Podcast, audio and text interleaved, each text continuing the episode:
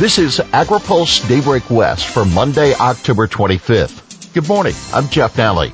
Here's today's headlines. New rules coming for 1,3-D. Newsom targets pesticides and climate plan. Crunch week for Biden plans and USDA overhauls broadband funding. DPR to further restrict 1,3-D use. Julie Henderson, the acting director of the Department of Pesticide Regulation last week, directed staff to add more control measures for applications of the fumigant 1,3-D. Applicators will likely need to use tarps to meet the new mitigation targets for minimizing public exposure. A pilot project is looking at other measures that can achieve the same emission reductions. Staff are also exploring local and regional control measures to reduce exposure. Newsom's climate adaptation strategy targets pesticides. The Natural Resources Agency has issued a draft report for adapting the state to climate extremes. Among the many action items in the plan are goals for reducing pesticide use. Success will be measured by the amount of reduction in pounds and acres treated with specific pesticides over the next five years. The report calls for more funding into research for alternative practices and for technical assistance. In contrast to that goal, the next action item in the plan calls for protecting agriculture from invasive pests expanding into California as a result of climate change. But the report offers no details on how and when to achieve that. The proposal also calls for protecting ag lands from development and for continuing the programs the administration laid out in its sustainable ag budget package, including prioritizing climate smart agriculture practices among disadvantaged farmers and minorities. Pelosi, we're 90% to a deal. House Speaker Nancy Pelosi insists that Democratic leaders are on track to pass a bipartisan infrastructure bill this week while also reaching agreement on President Biden's Build Back Better bill.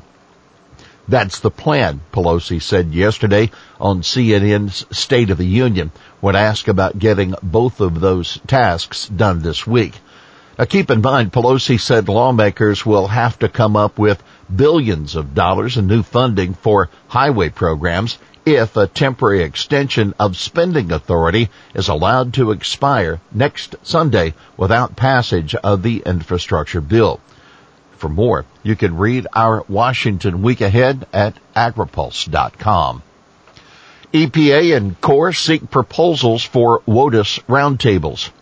EPA and the Army Corps of Engineers have formally asked for nominations by November 3rd for regional roundtables to gather input on a revised definition of waters of the United States. In today's Federal Register, the agencies are asking stakeholders to put together groups of up to 15 people for each roundtable. The participants must include representatives from agriculture, conservation groups, developers, drinking water, wastewater management, environmental organizations, environmental justice communities, industry, and other key interests in that region. And the regions? The Northeast, the Southeast, the Midwest, the West, and Southwest. Meanwhile, the Office of Management and Budget is reviewing a proposed rule from EPA and the Corps that would serve as an interim measure until the agencies come up with a new WOTUS plan. This so-called foundational rule would restore long-standing protections removed by the Trump administration's Navigable Waters Protection Rule, which was vacated by a federal court in August, the agencies say. Reconnect round three funding comes with requirement changes. The USDA is making available $1.15 billion for the third round of USDA's Reconnect program with some significant changes to eligibility rules. The modifications will let certain areas of the country participate in a funding auction if the area lacks service speeds of 100 megabits per second download and 20 megabits per second upload despite receiving prior funding. Significant changes to this new round of the Reconnect program will allow electric cooperatives and other broadband providers to offer service to many more unserved and underserved rural communities. National Rural Electric Cooperative Association CEO Jim Matheson said. Applicants applying to serve areas that lack 25.3 megabits per second service would be prioritized for funding. Now take note, under the infrastructure bill that's pending in the House, broadband projects funded by USDA or through state grants would have to provide minimum service speeds of 120, far faster than the 25.3 speeds currently required under Reconnect. Onion importer Cafe sued by man sickened by salmonella. The first lawsuit has been filed seeking damages against an Idaho company on behalf of one of about 650 people sickened by a strain of salmonella onions imported from Mexico. The outbreak had hospitalized 129 people in 37 states as of October 19th. That's according to the Centers for Disease Control and Prevention. The largest number of illnesses was reported in Texas and Oklahoma. FDA has identified ProSource Produce of Hailey, Idaho and Keeler Family Farms of Deming, New Mexico as suppliers of quote, potentially contaminated onions. Both companies have recalled onions shipped during July and August. FDA's traceback investigation continues.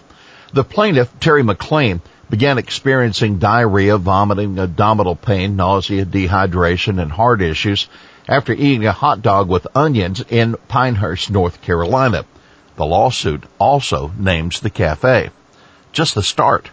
Food poisoning attorney Ron Simon has teamed up with Peterson lawyers in Boise, Idaho on the lawsuit in Idaho State Court. Simon told AgriPulse he expects to file additional lawsuits soon. Here's today's He Said It. The Biden administration is purposely sabotaging a solution to the water crisis.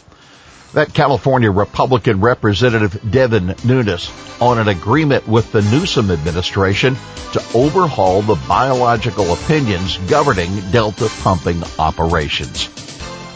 Well, that's Daybreak West for this Monday, October 25th. For the latest news out of Washington, D.C., visit agripulse.com. For AgriPulse Daybreak West, I'm Jeff Nalley.